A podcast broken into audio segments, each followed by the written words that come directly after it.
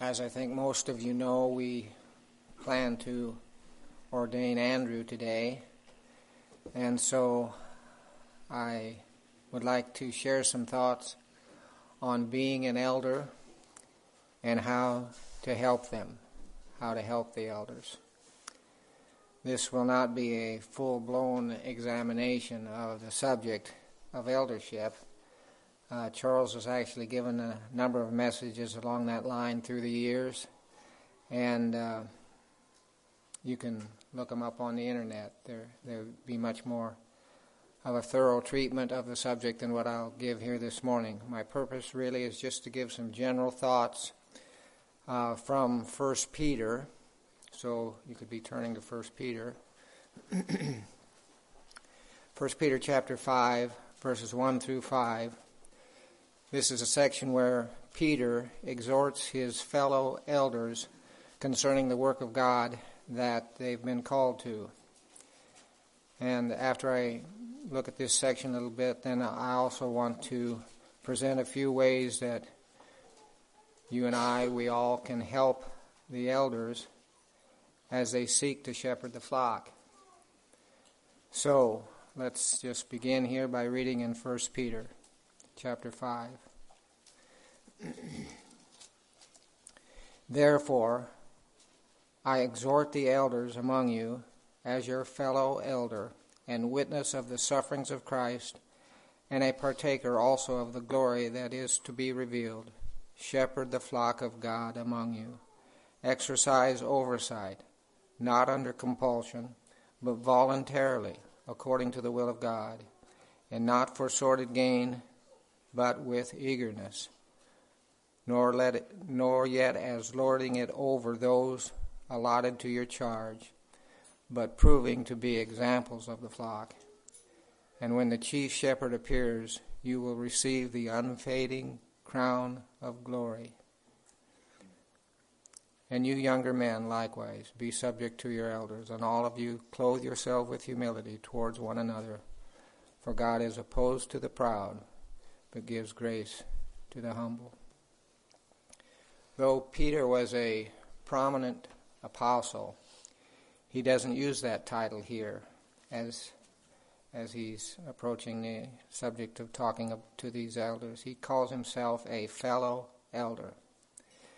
Basically, he was exhorting the elders by way of a series of contrasts. He begins by showing the basic duties and privileges of an elder and just shows that it, it is a privilege, it's a great honor uh, and uh, awesome responsibility to shepherd the flock of God. Uh, you know, if you think of an a- actual shepherd of, of sheep, uh, I mean, the basic task, there's many things they do, but they're all, it's all revolving around caring for the sheep.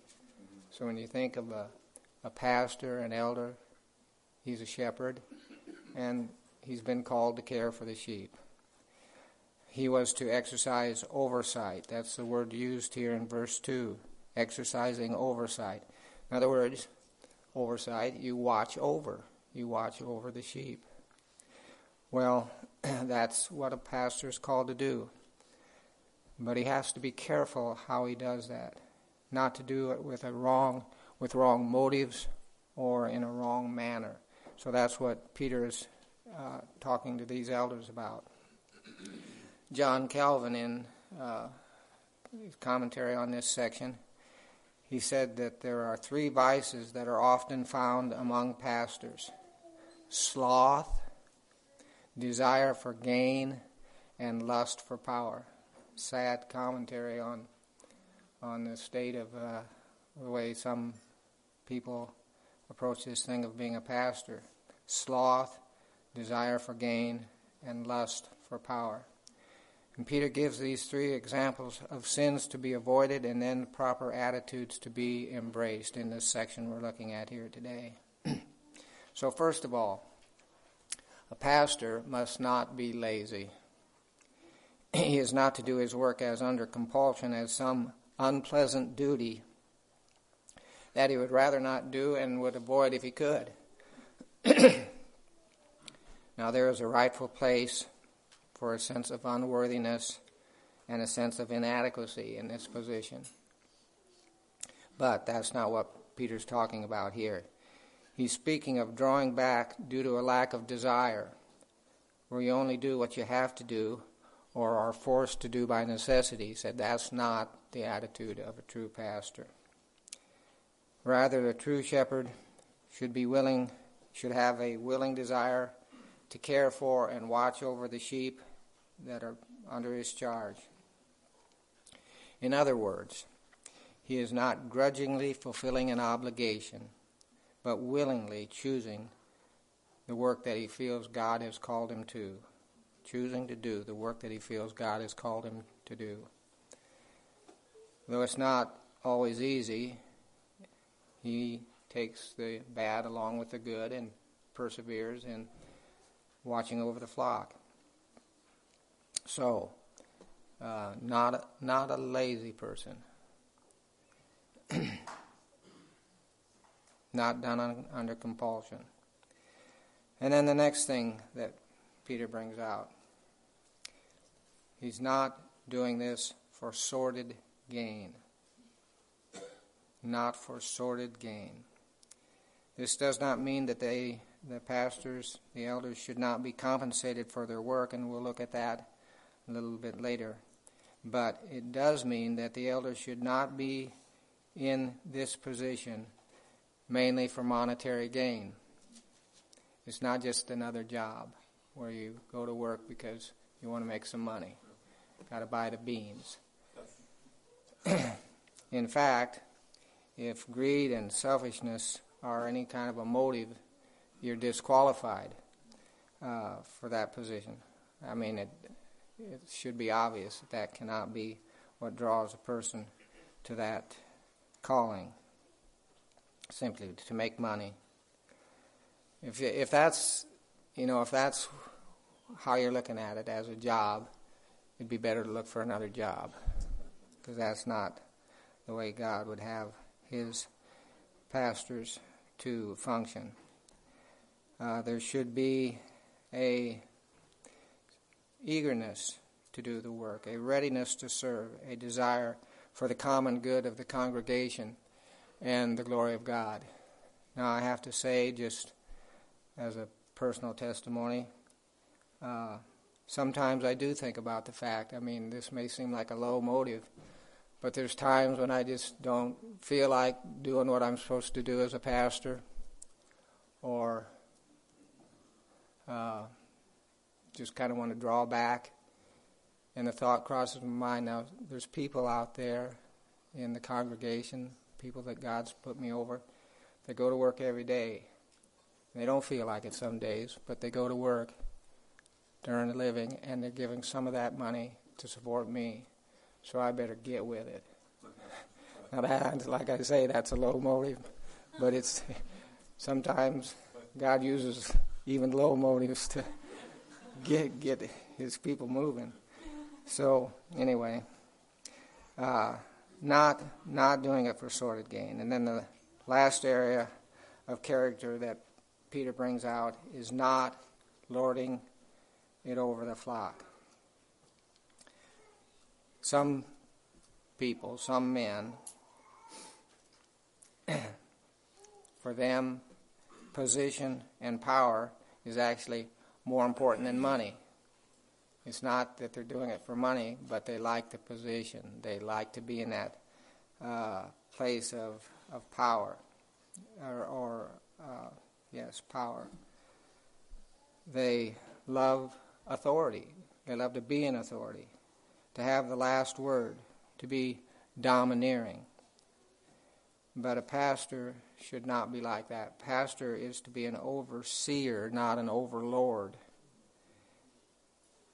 They must remember that it's God's flock, not theirs. See that in uh, verse 2 Shepherd the flock of God. It's His flock, it's not your flock. It's just a stewardship that you have. So,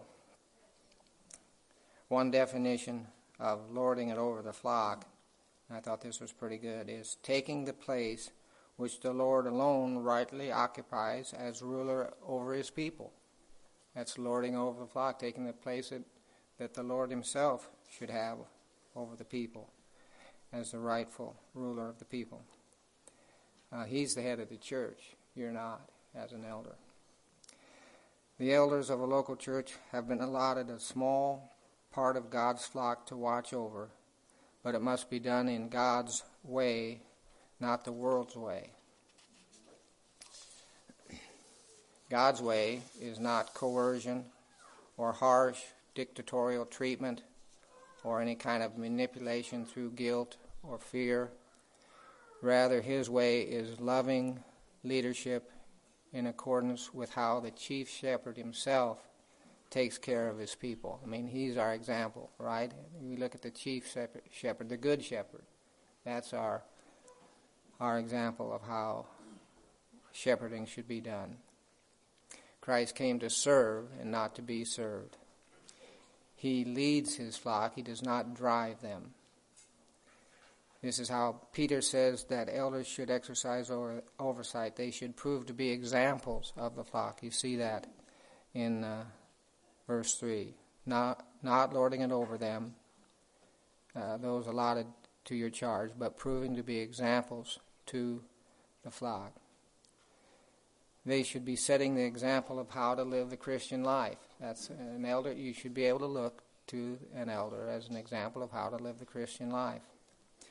Uh, you know, it's not just the elders' teaching, as important as that is, but also their lifestyle that sets the tone of the church. I mean, that will set the, the, the atmosphere, the, the lifestyle of the pastor. I mean, as important as teaching is, that lifestyle is just as important. Uh, this is what Paul told Timothy in another context. He said um, that no one look down on your youthfulness, but rather in speech, conduct, love, faith, and purity, show yourself an example of those who believe. In other words, he's pointing to the, that lifestyle there. Let your lifestyle be an example to those that are uh, under your care. Of course, elders, like everyone else, are imperfect in all those areas I mentioned love and faith and purity. We're, we're imperfect in those areas, but we nevertheless should be good examples of consistent Christian character. Uh, that's part of what it means to be an elder. You're mature and maturity has to do with what? Maturity has to do with consistent Christian character. Conduct. So, in the church, leaders lead primarily by example, not by asserting the power of their position. That's more the way the way the world views leadership. but in the church, leaders lead primarily by example. This is what this is what Jesus taught his disciples. Let me just read this to you in in Mark chapter 10. He said, uh, and calling them to himself, Jesus said to them, You know that those who are recognized as rulers of the Gentiles lord it over them. In other words, in the world, this is the way that leadership works. They, they those who are recognized as rulers lord it over them, and their great men exercise authority over them. But it is not so among you, but whoever wishes to become great among you shall be your servant, and whoever wishes to be first among you shall be slave of all. For even the Son of Man did not come to be served, but to serve, and to be and to give his life a ransom for many. Tremendous uh, contrast between the w- way that the world views leadership. Uh, so much leadership in the world has to do with this thing of position and power and prominence. But the true shepherd is a servant of God's people and looks beyond any rewards in this life, which is what most leadership is about in the world. What can I get? You know, what can I gain? What can I, what prominence? What monetary gain? But the true shepherd looks beyond that to the reward in heaven. You see that in verse 4. When the chief shepherd appears, you will receive the unfading crown of glory. Tremendous promise there for those in positions of leadership. the unfading crown of glory. Of course, all Christians receive an inheritance which is imperishable and undefiled and will not fade away, reserved in heaven. But it seems, just from this section here, it seems that Christ has a special honor for those individuals who have fulfilled this office in a manner that's pleasing to Him, this office of being an elder. In fact, we're told in Daniel chapter 12, verse 3 those who have insight will shine brightly like the brightness of the expanse of heaven, and those who lead many to righteousness like the stars forever and ever. Quite a thought uh, for those in leadership. God, I think, has a special honor for those who do this in a manner that's pleasing to Him. So, those are just a few thoughts related to the eldership. But what I'd like to do now is present some ways to help the elders. ways to help the elders. So I've actually listed 10 here. I'm sure there are more than that.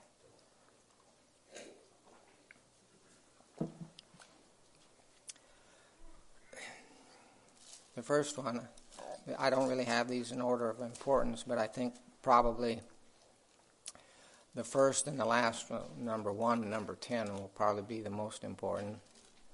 But just this first one covers so much ground, and that, that is just walk in the truth. If you want to help your elder, walk in the truth. And the, way, the reason I say that is because John says this as an elder, he says, the elder to, be, to the beloved Gaius. And this is in 3 John little little uh, letter of Third John. So this is an elder speaking to probably one of his, one of the people he discipled. He says this: "I was very glad when brethren came and bore witness to your truth. That is, how you are walking in the truth. I have no greater joy than this, than than to hear that my children are walking in the truth. No greater joy." if you want to bring joy to the elder or the elders, just do this walk in the truth. Have a hunger for God's Word. Study God's Word yourself and be attentive to what's taught in the meetings. If you have questions about what's being presented, ask the pastor that spoke. Honest feedback from those with teachable spirits is very appreciated. I can uh, say that from experience. If if you have something you want to know more about about something that's said, that the the pastor, the elder, is glad to try to uh, uh, work with you on those things and, and uh, consider what you have to say and what you're thinking about what was said. Most of all, seek to put into practice what you see and hear from God's Word. If you just do that, you will delight the elder. You, you'll be helping him greatly. Uh, if your pastor sees you becoming more Christ like, they will be greatly encouraged. Uh, like uh, John said, no greater joy than to see that my children are walking in the truth. So, in other words, those that he had discipled. So that's the first thing walk in the truth. Second, and it's kind of along the same line, it's a very simple exhortation come to the meetings. That shouldn't be a big revelation, but you know, it is disheartening when people don't come to the meetings. Come to the meetings. And certainly there are times when it's right for you not to be there, but the attitude should be I want to be regular and punctual in attendance. I want to be there when God's people are meeting together. So, come to the meetings. Third, thank your pastors for the work they put into the ministry. There are certainly times that the oversight of the flock can be dif- difficult and discouraging. I can say that from experience. So, a little word of encouragement every once in a while uh, is appreciated. Uh, it can be helpful. Uh, I can say this that there's been people that have just put out a little quick email to me after a meeting or after a message, and it's been in, very encouraging to me. Uh, so, you know, letting the pastor know that you're thankful for the work they do, and you know, especially for some specific word or action that was meaningful to you. I mean, I'm not trying to. We're not talking about flattery here. I'm talking about something that you know you were helped by. A lot of times we're unaware of that, uh, and if uh, you let us know, it, it does it does help uh, to know that God has used something that we've said or something that we've done in your life. Um, even I'm putting this in for myself. Even if the sermon was mediocre. uh, you might be able to kind of lift up a uh, disappointed spirit. Sometimes, after I'm done speaking, hope it's not this way today, I would like to go crawl in a hole. You know, you're trying to present God's Word. And if you think about what you're trying to do, you think, who can do this? You're so far below what you know you want to be able to express and you feel, and you can't do it. And sometimes they're worse than others. So, even even sometime when I did kind of crawl in that hole, somebody sent me an email or something. I, amazing. This is amazing. Somebody got something out of that message. so, I'm just, it's just a little word of encouragement now and then is something that will help you, your pastors and elders. Uh, you know, we live in a day and age when you can turn on the radio or get on the internet and hear better sermons than I can possibly give by more gifted people than I have any gifts for. I mean, it's just that's just the reality. But here's another reality. A less gifted man who knows and loves you can be more helpful in your life than a more gifted man who's far away and uninvolved in your life. Yeah. And the pastor, if they're uh, one that God has called to that position, cares about you and it will be involved in your life, even if he's not as gifted as the guy you can hear on the radio. So it's kind of good to remember that. Well, number four. Here's one that goes against the spirit of our age. Obey those that God has put in authority over you and submit to their leadership. Let's turn to this one. Need a little reinforcement when I say this. He, Hebrews chapter 13. Very clear scripture. Shouldn't be hard to understand this one. Talk about how to encourage your pastors. Hebrews 13, 17. Obey your leaders and submit to them. Now that's just what the Bible says. Obey and submit.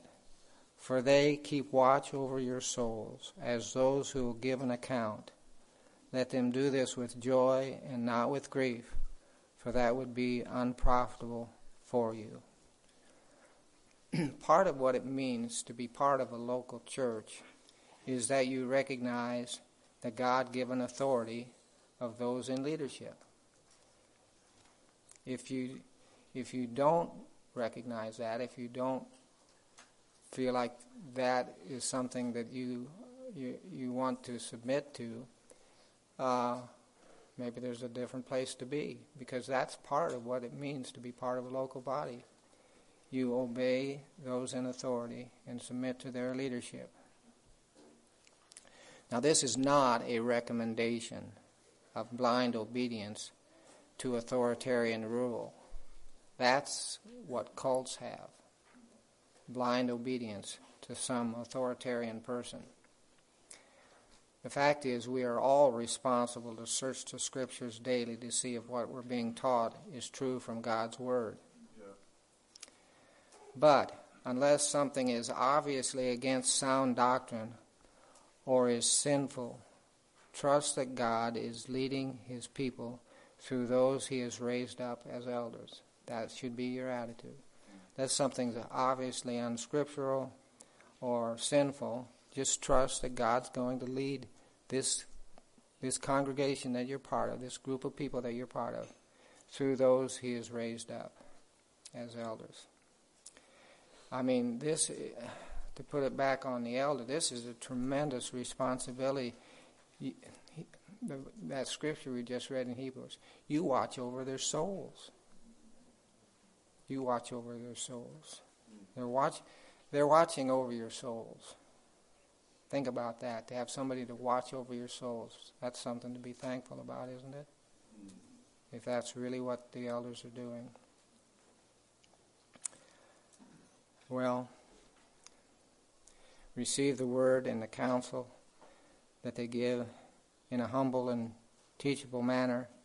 If you'll do that, it'll help the pastors to exercise their office, as it says there in Hebrews, with joy and not with grief. I mean, if you're always bucking against what's being presented, that doesn't help the elder very much.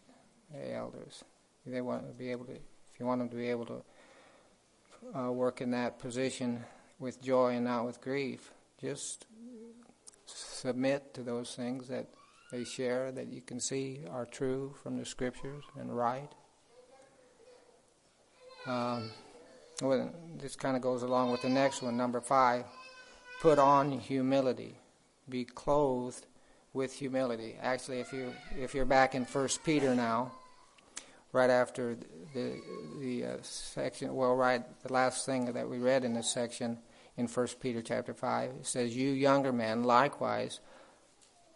Be subject to your elders, and all of you clothe yourself with humility towards one another. So there's this putting on of humility, clothing. You know, you get up in the morning, you put your clothes on. Well, the Christian gets up in the morning and clothes himself with humility by the grace of God. And the Spirit, if we put our hands in, in if I put our lives in, if we put our lives in God's hands, we clothe ourselves with humility. So there's just this humility. A humble church is a church that God will bless. If you want to be part of a church that God will bless, which is something that will bless the pastors, put on humility. well, he said, God is opposed to the proud, but gives grace to the humble. If there's going to be grace for this church, there needs to be humility. So, put on humility. And then number six, give the leadership the benefit of the doubt on decisions that are made which you may not understand. Benefit of the doubt in things you may not understand. Often there are personal and private things that the elders are aware of which can't be shared with the church in general, but are part of decisions that are made. I mean, you just have to trust, you know, give, give them the benefit of the doubt uh, because they can't explain everything in terms of why they do what they do. That's I, I'll tell you a big example of that has to do with church discipline. Yeah. Uh, there's things that go on that the elders are aware of, and they just cannot share all of that with you. Uh, so you have to trust. So uh, what I'm saying is, it's very helpful to, for the pastors to know that you trust that they are following as best they can the leading of the Lord in areas where they can't explain everything to you. Wouldn't be right to. Give the leadership the benefit of the doubt. And the next would be don't gossip. Don't gossip. As one person put it, don't be the wind on the flame of gossip, be the water. another way of, especially in terms of the pastors, talk to, not about your pastors. Talk to them about things you're wondering about, not about them to other people. The next thing I would say is to seek to serve the church in ways that you can. Just as this pastor is seeking to serve, you, as God enables them, you should be seeking to serve the church. One thing this means is, is that you engage in the life of the church in ways that God has gifted you. Pastors uh, certainly are to exercise servant leadership, but all of us are to serve one another. So offer to help when you see a need. Volunteer. Be ready to serve when and where you can. This is an exhortation to everyone here that's a Christian. Don't neglect the gifts that God has given you. Every member is important to the body. If you want if you want to encourage and help your pastor, use the gifts that God has given you in the in the uh, work of the church. I mean, it really makes the job of the elder easier uh, if you if you're dependable and willing to exercise the things that God has given you. So, I mean, one way of looking at it, it'll free up the pastor uh, to have more time to study and prepare to preach uh, as you exercise the gifts that God has given you. So, uh, don't neglect the gifts that God has given you. The next area, don't compare elder with elder. They have different gifts which God has brought them together to use in the pastorate to build up the body. This is really one of the strengths of the plurality of elders, which I believe the Bible teaches. Uh, they brought God brings differing uh, gifts, differing uh, ministries together in the pastorate uh, so that it'll be more, more well rounded and balanced. Uh, provides checks and balances within the leadership because of differing gifts and differing insights. It's really it's good to remember that uh, one elder's gifts may be helpful to you or more helpful to you, while another's elder may be, may be able to minister better to somebody else. And so don't do this comparison stuff. It's unfruitful. Uh, I really think some of some of that was what was going on there in Corinth. It was a problem. You know, I'm of Apollos, I'm of Cephas, I'm of Paul, uh, and they were making those comparisons. Paul says, don't do that. They're all given to you from God. Mm-hmm. so be careful about this comparison thing. An elder should not feel pressure to minister in the same way as some other elder. And I would say this also, this principle also applies to the elders' wives. They too have differing gifts and differing res- responsibilities. It's good to remember that. So, also along this line, just in thinking of Andrew coming on here, it's important that a new elder, when a new elder comes on board, that we don't make make a bunch of comparisons there. Also, uh, a new elder may not do things the same way as a past elder, but realize God may be doing something different in the church. God brought this new one on to do some new things. And don't be always looking back and saying, well, so and so did it that way. I've seen that to be very harmful in other churches. Uh, making those types of comparisons between the old leadership and the new leadership. Well, appreciate that new elder for the unique gifts that God has given him and resist the temptation to make comparisons. I kind of lost track of my numbering here, but I think maybe this is nine. Uh, Desire to see that the pastors are adequately provided for in terms of physical needs. You know, this is a little bit difficult for a pastor to speak on when you're talking about ministering to his physical needs, financial needs. So I'm just going to read the scriptures on this and let them speak uh, instead of me telling you that you need to support your pastors. Let me just read the verses here. If we, he's talking about the leadership of the church here, Paul says, if we sowed spiritual things in you, is it too much if we should reap material things from you? The Lord directed those who proclaim the gospel to get their living from the gospel. That's 1 Corinthians 9. And then Galatians 6 6. Let no one who is taught, let no one who is taught the word. Now, this must be, I'm going to look it up. I had it written down, but obviously I didn't type it right. Galatians 6 6 says,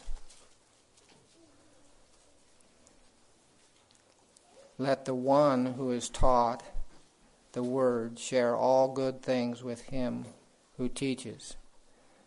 So the one who is taught share all good things with the one who teaches.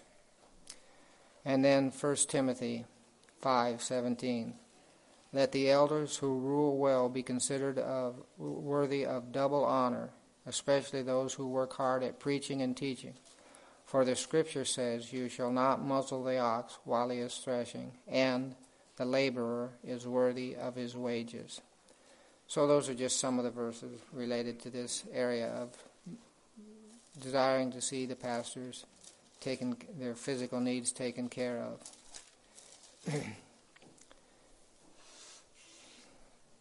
Lastly, and I said that I thought maybe the first and last ones were the most important. we need your prayers. I, I would say it stronger than that. We desperately need your prayers. You know, pastors have struggles too, uh, apart from the fact that they're trying to deal with the struggles of other people. They have their own personal struggles that uh, they would certainly appreciate your prayers for.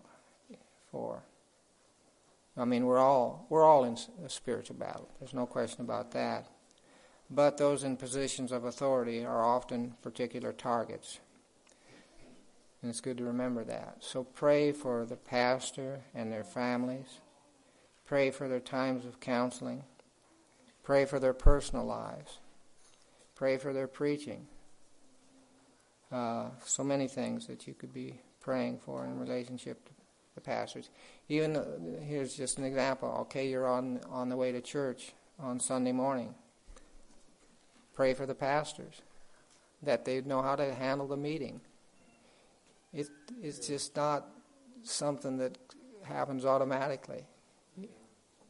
They need the grace of God to be able to even to, to conduct a meeting in a way that brings glory to God.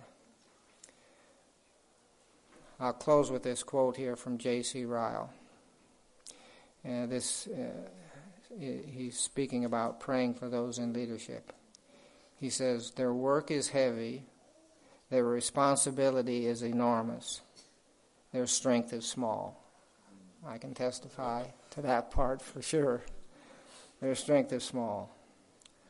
So let us let us see that we support them and hold up their hands in our prayers. Hold up their hands. In other words, lift them up in prayer. You know, I read that scripture in Hebrews there about obeying those in leadership and submitting to them. Well, right after that, the writer of Hebrews says, Pray for us.